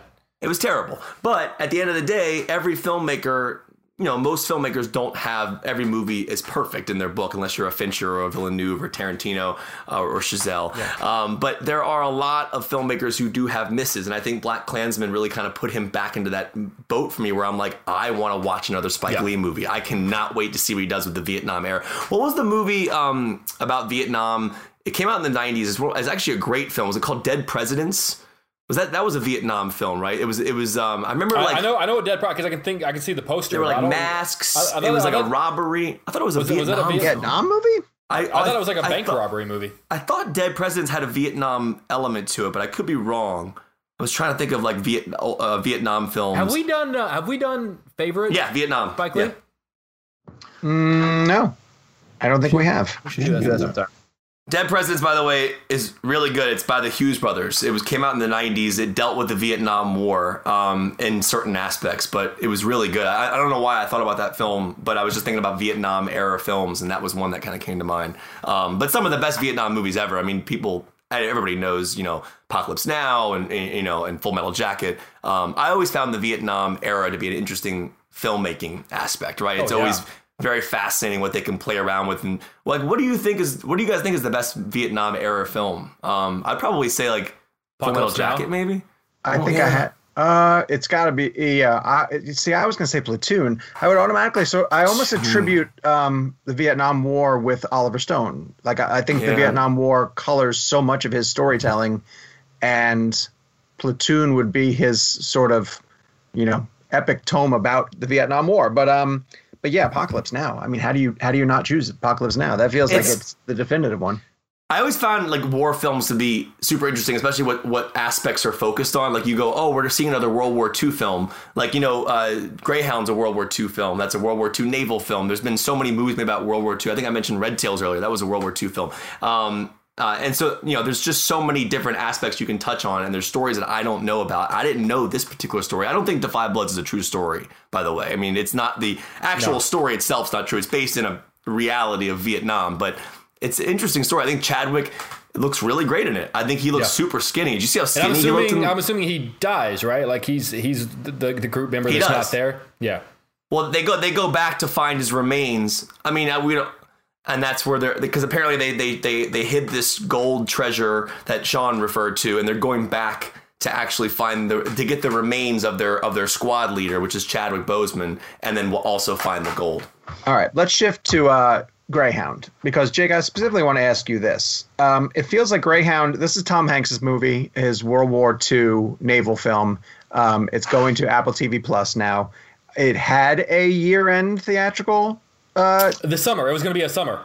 this summer. It weekend. was. Oh, no kidding. Okay, Father's Day weekend was the release. becomes another one of those films that surveys the landscape, realizes how crowded theatrical is going to be if and when everything opens up again, chooses to go streaming. Are you disappointed because this feels like a film that would benefit from a big screen? Yeah, I mean, one, I want to see obviously every Tom Hanks movie on as big of a screen as possible, but like a, a Tom Hanks war film featuring submarines. Um, I mean, and also, you know, it, it, we've talked about this before. If, if a submarine movie plays it right, like you should feel claustrophobic in that movie theater. That's going to be harder to do in your living room. Um, there, there are certain things that I wanted to experience out of that movie. I just know aren't going to be possible. Um, I mean, you know, I, don't get me wrong. I'll be the first person to press play whenever it shows up on Apple TV. But maybe, maybe you know, uh, I guess Hamilton I'd put in this category too. But this is the first big. Oh, maybe just because I've seen Hamilton in person, so it doesn't feel as much of a, of a of a miss. This is the first big movie that's going straight to streaming where I thought, like, damn, like I was, I was looking forward to seeing that in theaters. All right, but let me ask you this then. Yeah. You get the option to get it on Apple TV Plus a little bit later this year, or you have to wait till the end of next year. Uh, I, yeah, I'm gonna press play. Uh, you're, you're you're saying you're saying I have to wait to the end of 2021? Yes. Oh yeah, I'm pressing play. Because I mean, like I'm saying, it's just waiting for the right theatrical window to Yeah. open. Might not be till the end of next year, theoretically. Yeah. I weirdly think that Greyhound falls into the same category as Trolls and um, Scoob. And I'll tell you why. Uh, I think it was. A, I no. I think I think that Greyhound was a big epic. I don't. I don't know that it would have done well. Um, I, I, I don't. I don't think Tom Hanks. I, I think a lot of box office driven material these days is based on prequels, sequels, franchise stuff. Uh, I think Greyhound would have had a hard time doing well. I think Sully did well because it's a story that everyone knows. Uh, Greyhound is a story that we don't know much about. It's also, you know, a very CGI heavy action film from the trailer. But nothing in that trailer spoke to me in the sense of like, oh, I cannot wait to see that. It looked cool, But it feels like such I- a dad movie. Like it feels like the kind of movie that Yeah. like a lot of dad like I I could see as the kind of movie that like opened pretty decently, but but yeah, well, but like had great legs. I could see the kind of movie that like doesn't really drop weekend to weekend because the per the average person for whom that movie is maybe targeting, which is maybe a little bit older moviegoers, uh, aren't the, the opening weekend kind of people. So maybe it maybe it opens at 25, but maybe weekend two it's 17, 18. and then from there it's 14. I could I could see it having maybe not had an explosive opening, but I I, th- I think it would have done well over the summer because I, I think But it I- targeted a type of audience that normally doesn't get targeted during the summer. I just feel like that kind of movie to me like it- it would be more dramatic if like if Warner Brothers sent Wonder Woman to VOD versus Sony sending Greyhound to VOD. And I, and I, and I know those are two extremes, but the, the point I'm making is I don't think Greyhound was going to be again, and this is just speculation. I don't think it was going to be this gigantic box office hit. I And I thought it think it was. was- I think it was a movie that yeah, you think it was unusual. at the end of the trailer when Tom Hanks turned to the camera and said, "I'm the captain now." That was weird, but it actually made sense and made me laugh. But You you're know, right, it Sometimes was a I hate strange. this show. Sometimes I really, really hate this show. This show. I- you know. Uh, now you know how Gabe feels. Truly, the point I'm making is I don't think Greyhound was really a movie that was going to do extremely well at the box office. I think Why do you hate Tom Hanks? I don't, but I think the move, I think the move to Apple TV Plus didn't surprise me at all. It's it, it, it wasn't a film that was big enough on my radar. And again, you're talking to somebody who wants to see everything theatrically. But if we're going off the themes we've been discussing on the show for the past couple of months, which are look at the films they're moving, look at the films they're not moving. They're not moving Wonder Woman, they're not moving Tenet, they're not moving all those movies to VOD. They're moving films that would probably have had maybe a more of a softer opening. Yeah, I mean, I think Trolls would have done fine, but it probably was more successful on VOD. I wonder how Scoob did. Does anybody know how? We haven't heard anything, which is I, uh, s- I saw it was the number one. They announced that it was like the number one VOD movie. So it knocked. So Capone was number one for a few days, and the Scoob came out and knocked Capone down to number two. Um, I just I'm just glad that I'm saying Capone and not Capote anymore because I was saying Capote a lot when that movie when Capone was coming out. It'll always be Fonzo to me. All right. Uh, this week in movies, movies that are actually coming. Did either of you guys get a chance to see The Lovebirds? Kumail Nanjiani and Issa Rae. Is it funny? Uh, uh, when is this being posted? Tomorrow or Friday? I gotta find out the embargo. I'll just say what I'm gonna say, and then we'll figure it out. Um, the movie's the movie's fine. Uh, it's it feels very heavily edited. Um, it doesn't. It feels. If, say say what? I hear they're really good together. They're great, and that's the only thing that makes the movie work is their chemistry. The problem is the filmmaking isn't great. Um, it feels like it's like almost pieced together by somebody who didn't really know how to edit a film properly. They're, they're just there were scenes that just didn't feel like that meshed well together. It felt rushed. Um, there was extremities in tone. I thought jokes were made that didn't. You know when you watch a movie and a joke can be offensive in the middle of a film, but it'll work within the world of the tone of the movie, or, or not offensive, but more of like a, a joke that might only work in a certain tone. Like there's like certain humor, like Fargo. When you watch Fargo, uh, you're, you're laughing at some violent aspects that happen in that movie, or Pulp Fiction, you laugh when Marvin gets his head blown off. Like that's not really a funny moment, but with the tone of the environment the director created, that scene becomes funny. This movie, okay, actually, the Marvin example is a great example. So, Marvin getting shot in the face in Pulp Fiction. That's a perfect example that I want to lead into the Lovebirds aspect of it. Lovebirds has scenes that work on that level, but the tone isn't set properly by the filmmakers in the story to allow that moment to come across as funny versus just weird. You know what I mean? So like there's tonal balances I think in this movie that just don't work to fit the comedy they're going for. I think it goes back and forth between serious and funny but doesn't find that blended element where you can enjoy them in a specific way where everything makes sense. That was my problem with Lovebirds. I think they were great together, but I think the edit of the film in my opinion or the tone that was created hurt the overall story. Gotcha. Um, also coming to VOD, Rocket Man, um, the great I Elton saw the John movie. biopic. Yes, we all saw that movie. We got to see it in London together. Uh, okay. A year ago, a year ago, right today. Remember how many flights Kevin had to get on to get to that junket? you went to a- Germany, didn't you? Germany. Did I go to Germany? Forget Yeah. you went. You went to like three different places Munich. in order to get to Munich, right? Yeah. To I- show up. was the Kevin showed up like ten minutes before the screening started. and I started my day in Los Angeles, Oh, and then and then flew to London and made. I I, I still to this day need to find out who the guy was that drove me to the hotel from the airport. I got into a car with a complete stranger, um, which I thought was just insane. But, but the story they're referring to is we were all in London watching Rocket Man, and I was delayed or my, my flight i actually missed my first flight because of a traffic jam in la and i was like literally i left for the airport two and a half hours prior to the, my flight Um, but it was a Friday and it was stupid. So I missed that flight and thankfully I had enough miles in my account to be able to shift it without causing any uh, extra costs. And then I ended up flying through Munich and then through to London from LA and walked into the screening five minutes before it happened. These are the stories that we don't miss anymore. I don't. I do miss travel, and I absolutely miss hanging out with you guys uh, in cool places. But the stress of uh, air travel and and bouncing around, I don't miss that even a little bit. And I honestly, I'm not quite sure how easily I'm going to be able to get back into that. I mean, look how much younger Kevin looks now that he's not traveling anymore. I've actually been sleeping for the first time in my life. Oh, I, In a fetal position in an airplane seat. He's I- Benjamin buttoning. I hate this, by the way. I can't wait till my beard grows back. Why'd you do it? It was an accident. I was trying. I mean, I I, I felt like my head weighed more. For people at home, we're addressing the fact that Kevin is clean shaven. Yes. yeah, I'm Clean clean shaven. feed this week to see Kevin's clean shaven face. It's And my it's, it's the equivalent. Of, it's equivalent of the Metallica T-shirt this week. Right, right, right. No, my Jake, my stubble says Metallica. It says Metallica right here.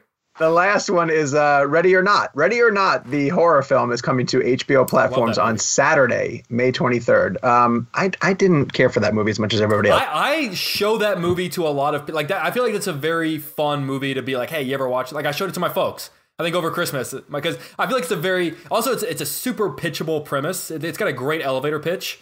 Um, it's a very easy to explain, and then usually like triggers people to be like, oh yeah, I gotta watch that. Uh, my folks loved it. It's a super easy watch. I, I liked it a lot. It, ex- it excited me a lot about those directors taking on Scream Five. oh, they're the ones doing Scream 5. That's interesting. All right. So, anyway, that comes to HBO on May 23rd. The Blend Game this week. God, damn. damn. people, people, how much more do you want out of this show? Damien Chazelle interviews, Snyder Cut talk. You want Next week is gonna suck. Yes, we're mailing it in for the next few weeks. we're gonna sleep. Uh, Steve Carell blend. Hashtag Steve Carell blend. Our favorite Steve Carell films. Uh, this is based loosely on the fact that he's in Space Force. Um, we, I think we all acknowledge. Do we all kind of agree that Michael Scott is his greatest? Yes, without question. The fact that he never won an Emmy for that is an actual travesty. Did he get nominated? Every year. Oh, did he really? Yeah, and he, he always lost to Alec Baldwin for 30 Rock. My uh, 12 year old son, Brendan, uh, ran through The Office and he um, said, What other shows can I watch that are like The Office? And I said, None, really. Like it's kind of a standalone thing. And he goes, The British Office? So now he's watching it again. I, I kid you not, I've watched it start to finish. I, I not an exaggeration, probably 12 times, maybe 13 times. yeah, I know. You said uh, when we had our John Krasinski interview, Which we still haven't aired. would never see the light of day. Uh, Release the Krasinski cut. you told him this. Well, that's still a September release, though, isn't it? That movie's coming. Yeah. Quiet Place too. Yeah. Anyway, anyway, Steve Carell. Uh, as much as we love him as Michael Scott in The Office, I'll go first and say that my all-time favorite movie that he is part of. Um, oh God, I just want to change it. I'm I'm I'm torn between two. I'm going to go with Anchorman. I'll go with Anchorman as just being flat out one of the funniest movies ever. And it's one of those movies that was just it was funny from the minute you saw it. Like the jokes landed, the characters were hysterical. Um, it's so easy to just spoof that era of news reporting, but it's it says so much still about like news stations to this day, and maybe it's funnier to us because it's a little bit more. But I mean, I mean, it's, it's universally funny. But there's I don't know. I like I, I saw it. I don't say when I was a kid, but like I was before I was in news, and th- and thought it was and thought it was funny. I mean, I think I was I was a freshman in high school. Um, you know, so I wasn't working at a TV. It's funnier now that I work at a TV station, but it was funny then too. it, it's also one of those performances like brick is such a brick should be a really annoying character right like Hmm. i don't like when characters are that dumb um, but steve carell makes it so funny Yeah. like he comes over to uh, christina applegate who and christina applegate christina applegate does not get the credit that she deserves for being the straight man in in all of that comedy like having to play off of all those people but but she sets them up repeatedly Yeah. for so many killer jokes and then gets really great jokes of her own. But when he when Brick comes over to tell her about the party in his pants, uh, and she's invited and he just completely botches it and she has to sort of help him through it, like it's just hysterical. It's just it's so funny. and I love Anchorman 2 also. That's one of the sequels that does hold up for me. Oh yeah, no, don't make that face. It's funny. I think Anchorman 2 is also really, really funny. Um, but if I'm gonna pick a Steve Carell film, so the other one I was sort of debating with was well, I won't say it. Maybe it's one of your guys. I'll say it at the very end if neither of you guys mention it. But I interviewed uh, I interviewed Carell for uh, uh, fr- looking for seeking a friend for the end of the world or so. I forget the movie they did. Yeah, and so one of the one of my questions was, you know, you can tell a lot about someone by like how they spend their final moments on this earth. So I went through all of his characters and said, if it's the end of the world, how is this character? What is this character going to be doing? And when I got to Brick, he just said, eating a candle and just that just that image of like like an asteroid coming in and brick is just eating a candle just that image it, it made me laugh out loud whenever he said that anyway so that's a great it's a great choice Rick, are you just naming things you that you just see, or do you really love Lamp? But I love that he doubles down. Like, no, like I love Lamp. I love Lamp. All right, Jake, you're up. Uh, I'm going with a movie that I think he actually should have gotten uh, an Oscar nomination for, which is 40 Year Old Virgin. Um, I just I think it's such an incredibly sweet movie that is you know, and it's it's got an amazing supporting cast and supporting characters. All the all the secondary characters are really well written, whether it's Paul Rudd or Seth Rogen or whatever the case may be. But that movie rests on his shoulders. Like you have to care about Andy. You have to care about that guy. You have to see something of yourself in him. You have to cheer for him. You you know, but it, so it's you have to take this very sex oriented plot and it still be salacious and lots of sex jokes and stuff. But for it to be both so sex oriented, but just so genuinely sweet, and it's because it's so grounded in his performance. Um, I, th- I th- I love it so much. Like all of Apatow's movies, I think it's 20 minutes too long. Um, but I, I just think that that that movie is a perfect example of what he's capable of. Um, where you really, I mean, that was always one of the things that I loved about him playing Michael Scott, where which was as stupid as the character was, he had moments where he made you realize how good of a salesman he was. It really kind of humanized, and he had great human capabilities. This is what I love about Forty Year Old Virgin is as sala- salacious and sex oriented as the plot is. He's there to remind you of how sweet and genuine it is, and I don't think it would have worked as well without with anyone else in that role. Yep, Yeah. I 100% agree. Kev, Yeah, I mean, I, I think 40 Year Old Virgin is a great choice um, because at the end of the day, uh, with comedy like that, that that's that, that that's that raunchy or action. When when a character is grounded like that, whether they're in whatever genre they're in, horror, whatever, it makes the comedy, the horror, or the action better. It makes it more realistic. So when you care about a character like Steve Carell's in 40 Year Old Virgin, that grounded nature makes the humor funny. Um, I also went with Anchorman because I think Brick is arguably one of the greatest characters ever put to screen. Um, I would do anything to watch a Brick movie. Uh, just in general, just call it Brick. I know there's a movie. You know what I mean? I feel like there's like so many. But have it be the exact same plot as Brick, but just Right. it's, in Brick. right. and like Rian Johnson, Rian Johnson would probably approve that. that'd be amazing. we have. Oh, we should But- tweet him from the ReelBlend account that we have this idea. That's kind of But fun. uh, honestly, I think what makes that, that character so great is his innocence. He has no um, concept of bad. you know what I mean? Like, and, and I feel like when you watch Brick um, in that movie, there's a level of like. You're almost like I kind of want to be like that. Where like not Where he and kills a I guy and everyone's like, "Hey, he killed a guy." No, I mean, but I, I think, I think, I mean, obviously that's very heightened. But my, my point is, and you can't go through life like Brick. I mean, in the sense of like, you know, in that, in the sense of his character. Actually, yeah, I, he was successful. He was a successful guy on that, on that. Yeah, what did it say at the end? Did he end up go like becoming like Secretary of State or something? Like, Yeah. like he ended up like getting like a very like high That's the- high profile position. That's the point I wanted to make. I think Brick is actually secretly probably one of the smartest people on the planet. I just I just think that he just goes through life with a very positive outlook and just doesn't have a filter and just says things. And I think that's what makes Brick so interesting is he's just always looking at the positive side of things. And like whether or not they're in a fight, I mean Jake makes the joke about him killing somebody and then not knowing it. I mean just that that nonchalant attitude about life is just so fascinating to watch. And every time Brick would enter the screen, the movie would just be amplified for me. He, I, I think he stole every moment from everybody in that cast, and that cast is incredible. I love Applegate, and I love you know, uh, you know, uh, Will Ferrell, and you know, there's so many, and Paul Rudd. There's so many great moments in that film. But at the end of the day, Brick is the person I see when I think of Anchorman, and that character, a supporting character, to to really just take away scenes from their leading characters in regards to comedy is not an easy thing to do. And I, obviously Carell wasn't intending to do that, but that character became legendary. And the "I love lamp" line is just one of the most iconic lines ever. I love Brick, and I think that that character. It's funny. I've actually had the chance, and Jake has as well. We've interviewed Carell over the years, and he speaks very um, eloquently about Brick. Like he actually has very detailed like thoughts about who Brick is and like what kind of person Brick is. And like I, I find that interesting because that could just be like a stupid comedy, but to him and to a lot of actors, they take that stuff seriously. Like remember, Brick doesn't know he's being funny. You know what? Brick doesn't know he's in a movie. Yeah. And this is what Carell was saying is like Brick is just being Brick. And like, you know, he he's not going for laughs. He's just being him in this world. And Brick doesn't know there's an audience watching him. And I think it's that separation, that that element is what makes him so special is because he is a character, but Steve Carell becomes him completely. There's no Carell on screen, it's all Brick. And I think that this but this is his range. Like his range as an actor. I mean, right. like, don't, I mean, but, don't forget how good he was in Foxcatcher.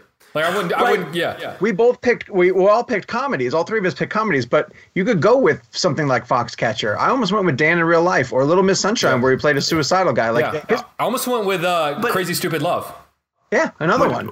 That's a great movie too. But in a weird way, the reason I'm happy that Brick is being discussed in the show right now is that that in a 40 year old virgin, Jake makes a great point. He should have won an Oscar for that or been nominated for an Oscar for that. And this goes back to that that ever long, you know, comments I have all the time about comedy not being taken seriously. I think Steve Carell is one of the greatest actors working today. That guy has insane, insane amount of range.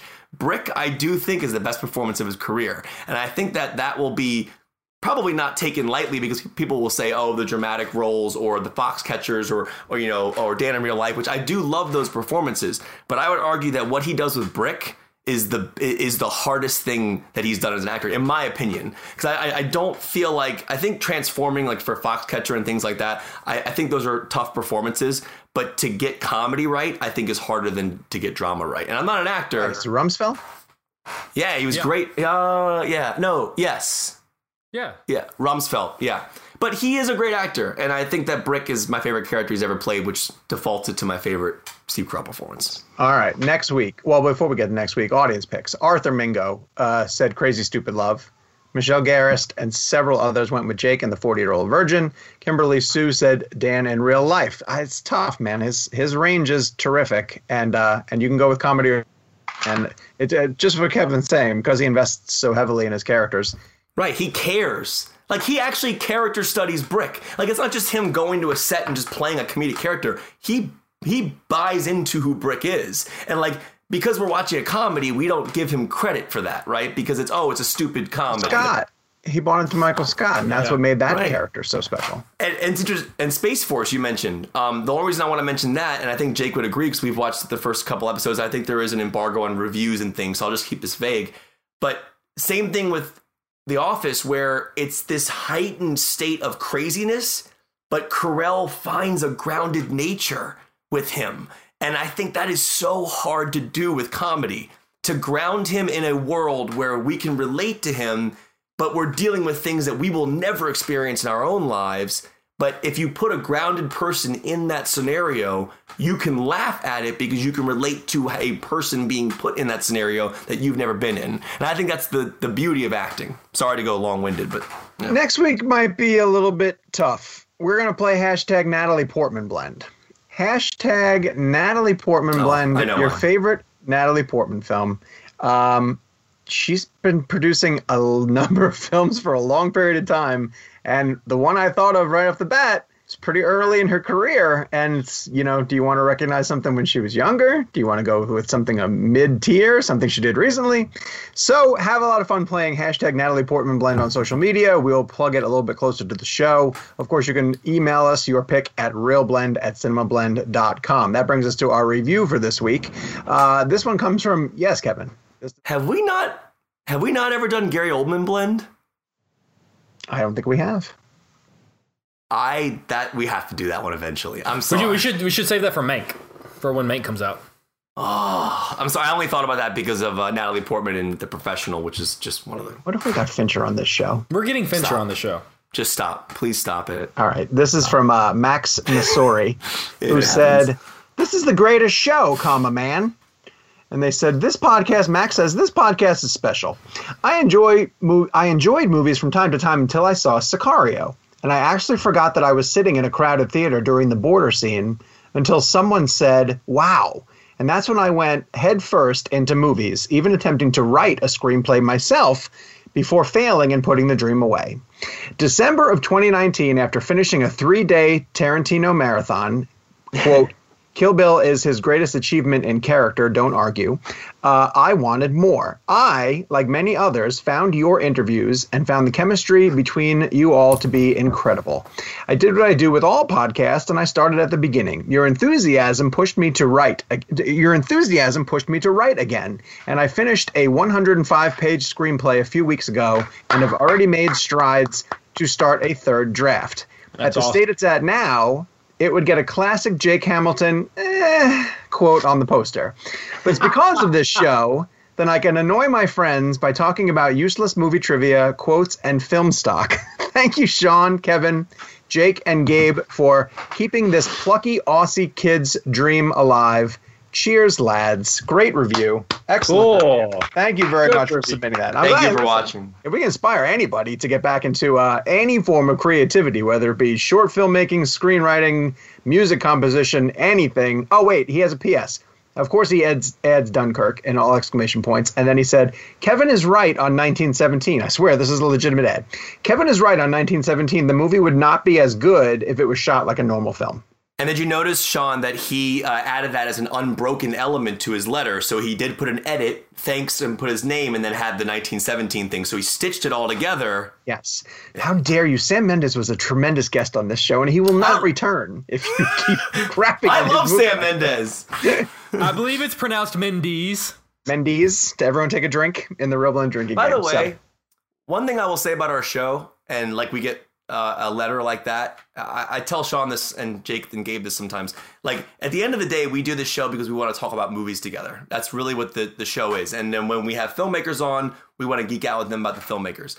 If one person listened to our show in the two years and went out and watched a movie because of our show, I consider that to be a win. Um, and the fact that like multiple people are doing that, that people are finding uh, uh, genres that they may have never watched before, learning about different uh, film gauges and stocks and you know things like that, or talking about the the characteristics of a performance that Jake will dive into with the actor. I mean, there's so many different elements that I just find so it's just it's just a beautiful thing when someone tells you that they went out and watched a movie or watched a film differently because of the way you talked about it. And like with Social Network with our commentary, which I'll plug if you haven't anybody hasn't heard it, we did a Social Network commentary where we watched the film all together and commented on it. People have been watching that and then like learning things about the film they might not have known before. And we're not even involved in the production of that film. So I just think the beauty of what we're doing here, and this is not like a tap on the back thing, it's more of just like, I just love our community of people, and I love that we can all live in this positive bubble of film uh, when there is so much negativity out there. So it's just cool to hear people are legitimately listening to what we're saying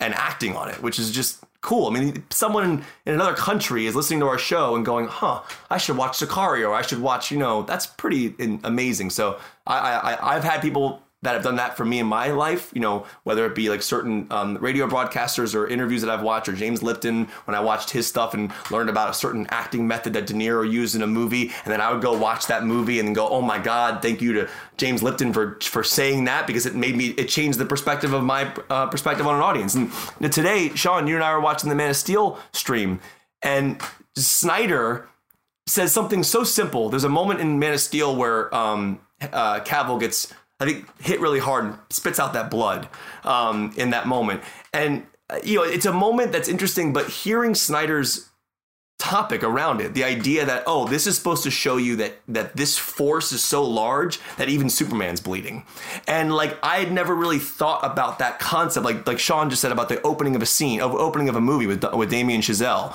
never thought about that so now every time i watch la la land because of chazelle's answer it's going to change my entire perspective of how that opening works. And so just you know i'm also a fan of the show. Like i'm learning things from the show that I then take into my life and I watch movies differently because of our guests or the way that Sean describes a personal outing that he had that meant something to him in his life or Jake had something that you know I'll never watch The Lost World again without thinking about Jake's story or I'll never watch you know Oh Brother Art Thou without thinking of, like when I think of Oh Brother Art Thou I think of Sean's story. I think of you and Michelle. And so like that's you know this the show changes perspectives and it's just interesting I just want to say that Thank you very much. I love it. So listen, follow along with us week after week. Send us reviews also that tell us uh, that you've been moved by the show or what you're getting out of the show. And follow us on social media at Jake's Takes, at Kevin McCarthy TV, at Sean underscore O'Connell, or of course the ReelBlend podcast uh, page itself at ReelBlend. Um, again, the community page over at Facebook. Uh, give that a follow. Chime in. Start discussing some things over there. And um, I don't know what else we have to talk about. We have we'll have a show next week uh, with a guest, probably. I'm not quite sure who we have. I'm losing track of the days and what movies are coming, um, but I know we'll have something really cool to do uh, here on the podcast. So tune back in. And until we are back together here as a ReelBlend family, I leave you with Dunkirk and Tenet. Say goodbye to your credit card rewards. Greedy corporate mega stores, led by Walmart and Target, are pushing for a law in Congress to take away your hard earned cash back and travel points to line their pockets. The Durbin Marshall credit card bill would enact harmful credit card routing mandates that would end credit card rewards as we know it. If you love your credit card rewards, tell your lawmakers hands off my rewards. Tell them to oppose the Durbin Marshall credit card bill. As humans, we're naturally driven by the search for better. But when it comes to hiring, the best way to search for a candidate isn't to search at all. Don't search, match with Indeed. When I was looking to hire someone, it was so slow and overwhelming.